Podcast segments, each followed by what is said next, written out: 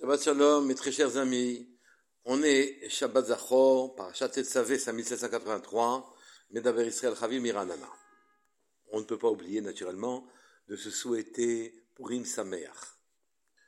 Dans la parashat Tetzavé, le pasuk Vahay al Mitzrot Tamid, Leratson, Lifne Lahem, Lifne Hashem. Et il y avait parmi les Bigdei Kehona, et chacun des habits du Kohen et avait une vertu particulière. Et euh, le tzitz, la plaque d'or que l'on porte sur le front, et permettait d'enlever, d'effacer l'impureté qu'il y avait dans les corbanotes. Impureté, c'est-à-dire si le corban avait touché un des shmonash un des huit reptiles qui est mort, ou bien que quelqu'un qui était tamé, qui était impur, avait touché le corban, malgré tout, le corban, le sacrifice pouvait être agréé. Il était sur son front en permanence et il ne pouvait pas détacher sa pensée du tzitz, de la plaque d'or qu'il avait sur le front, ce Kohen Gadol. Ceci fait naturellement allusion au fait que nous devions conserver notre gdoucha en permanence, notre sainteté en permanence. Encore faut-il que l'on intègre dans la conscience que l'on a de notre monde la présence divine. En vérité, nous avons appris, avec la culture grecque, que l'on peut raisonner en se passant totalement de penser à Hachem, qui a créé le monde. On peut voir le monde qui est en face de nous sans penser, sans intégrer, sans l'idée d'un créateur. On a appris à appréhender tout ce qui nous entoure sans parler d'Hachem. Donc notre conscience, de notre conscience est absente l'idée d'un créateur, l'idée d'Hachem. Or le tzitz était là pour nous apprendre à ne pas du tout quitter notre gdusha, notre sainteté, c'est-à-dire d'avoir un lien permanent avec le Créateur. Encore faut-il qu'on l'ait en conscience. Comment faire pour que nous ayons tout le temps conscience et qu'on ne perde pas un instant dans lequel aurait, euh, il n'y aurait pas eu de présence d'Hachem, que Hachem soit présent dans notre esprit en permanence. Mais comment faire? Pour y répondre, on ramène le premier passage de la paracha. Vata et de Israël, et toi, cher Rabbeinu, ordonne au Bnei Israël, Vaikrou Elecha, qu'il t'apporte à toi, Shemen, de l'huile, Zait, d'olive, Zach, pur, Ketit, Katit Lamaor, qui soit concassé pour l'éclairage, Lehaalot Ner Tamid.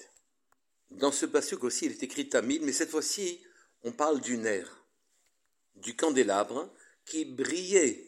Enfin, il y a un des sept bougies, une des sept bougies du candélabre, qui brillait euh, malgré la même quantité d'huile qu'elle contenait, qui brillait, qui brûlait depuis l'après-midi jusqu'à l'après-midi du lendemain, alors qu'elle contenait la même quantité d'huile. Elle brûlait en quelque sorte tout le temps. Alors qu'elle avait autant d'huile que les autres bougies, qui, elles, ne duraient, car on y mettait d'huile, que pour qu'elle brûle jusqu'au matin. Ce miracle était dû à la tzidkut naturellement des Kohanim et des Bnei Israël qui avaient le Beit HaMikdash. Vous savez aussi que la menorah symbolisait la lumière, la chokhma. La chokhma et la lumière sont très voisines l'une de l'autre. La menorah que l'on allumait, le candélabre qu'on allumait, apportait la chokhma au monde entier. Une chokhma qui intégrait naturellement la présence divine. C'est-à-dire on comprenait les choses en y intégrant la présence divine. Et tout était aussi clair pour nous que c'est clair pour aujourd'hui, pour les goyim, d'une manière générale, sans que l'on parle d'Hachem.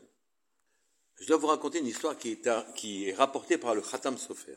Son rave, le Baal Afla'a, le grand tzaddik Bekoubal, Rav Nathan Adler, a fait une remarque sur ce pasouk. Et il s'est étonné que ce soit marqué Shemen Zait, de l'huile, en quelque sorte, d'une olive. Donc à peine une goutte d'huile, car on frappait l'olive, et la première goutte, celle-là était réservée à la lumière de la menorah, et donc avec une goutte d'huile, il a demandé, Moshe Rabbeinu, littéralement, au Béné Israël, d'amener shemen de l'huile, zait, d'une olive. Et, dit Ravadler, les Béné Israël ont amené, faisant confiance à Moshe Rabbeinu, de l'huile, une goutte d'huile pour allumer la menorah. Et la menorah a été allumée tout le temps qu'elle devait durer. C'est-à-dire que une des nérotes, une de ces, une de ces bougies ne s'éteignait pas jusqu'au lendemain. Et on rallumait les nouvelles bougies à partir de cette bougie-là. Or, tout ceci était sans aucun rapport avec la quantité d'huile qui avait été amassée, qui avait été réclamée par Moshe Rabbeinu et qui avait été apportée par le clan d'Israël. Le clan d'Israël avait fait confiance à Moshe Rabbeinu et il a demandé une goutte d'huile en quelque sorte. Bon, on exagère un petit peu, donc il avait demandé une toute petite quantité d'huile et il a fait fonctionner, éclairer la menorah avec cette toute petite quantité. Pour Moshe Rabbeinu, il n'était pas question de créer une fête comme Hanouka pour un miracle comme celui-là, car pour Moshe Rabbeinu, les miracles sont fréquents, y compris sur les quantités nécessaires pour alimenter en huile la menorah. Ça ne posait pas de soucis, ça ne faisait, il n'y avait rien de particulier pour Moshe Rabbeinu. Par contre, les Bnei Israël, qui ont fait confiance à Moshe Rabbeinu quand il leur a demandé de ne lui apporter qu'une très faible quantité d'huile, là, il y a un miracle. Et un miracle qui était provoqué par ce qu'on appelle leur émouna, leur confiance dans Moshe Rabbeinu et dans le Créateur. Leur cœur était plein de confiance dans le Créateur, dans Hachem, qu'ils pouvaient allumer les lampes pendant 24 heures avec une quantité sans aucun rapport avec cet allumage. Et ils se sont pressés, empressés, d'amener cette goutte d'huile, entre guillemets, certains que ça se passerait comme Moshe Rabbeinu leur a dit de la même manière qu'ils ont suivi Moshe Rabbeinu quand la mer devait s'ouvrir devant eux. Pour Moshe Rabbeinu, que l'on mette un peu d'huile ou beaucoup d'huile, quelle différence Dans tous ces actes résidait la bracha d'Akadosh Mais en fait, c'est la émouna des Israël. Émouna, la confiance parfaite, la certitude que ça allait se passer comme Moshe Rabbeinu le voulait, le souhaitait, avait dit. Cette confiance est créatrice. Elle crée la situation. Elle crée le miracle. Emouna, confiance en Hachem, vient du mot omen, nourrice. La nourrice donne le lait nourricier, en quelque sorte, au bébé et lui permet de vivre. La confiance en Hachem, hors toute logique humaine, fait vivre en nous cette idée-là. Qu'Hachem est présent, qu'il peut tout, et même s'il peut, et même si nous avons besoin de quelque chose qui sort totalement des lois de la nature et de l'ordinaire, Agajbourou est là pour le faire. Il est la nourrice en quelque sorte. Il est le créateur, celui qui donne le lait nourricier à tout le clan d'Israël. Et si le clan d'Israël, le peuple d'Israël a besoin d'une situation particulière, il est là pour la donner.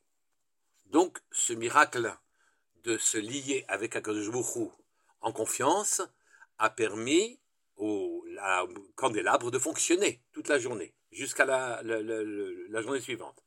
Mais dans ce même passage, c'est marqué le alot ner tamid, pour faire monter une lumière permanente, une lumière qui ne nous quitte pas. Car il y avait le ner maharavi, dans la menorah, qui brûlait depuis le moment où on l'avait allumé jusqu'au lendemain, 24 heures plus tard, et on rallumait les nérotes du candélabre à partir de ce nerf-là. Il y avait permanence, tamid. Et donc celui qui dans son cœur et dans sa tête entretient la confiance en Hachem. Pas en quantité, mais en qualité. Une goutte d'huile. L'huile est ce qui fabrique la lumière, qui donne la lumière. La lumière, c'est la chorma. Une toute petite chorma qui serait présente, permanente, que l'on soit dans des activités de Kodesh spirituelles, ou bien, et surtout quand on est, puisque c'est le rove du temps, la, majeure partie du temps, de des activités de rôle séculières, une petite pensée qui nous rattache à Hachem à ce moment-là, et que l'on se refuse de voir disparaître, cette petite lumière-là entretient en nous une émouna, une lampe, qui nous fait un rapport permanent avec Hachem, et maintient ce rapport étant en rapport directement avec Hachem, maintient notre Gdusha de manière permanente. Car à partir du moment où on a, en quelque sorte, une main sur le nom d'Hachem, on a un rapport avec Hachem, la Tahara est permanente, comme si on était dans un migvé, et la Touma, l'impureté, ne nous touche pas. Shabbat Shalom Kol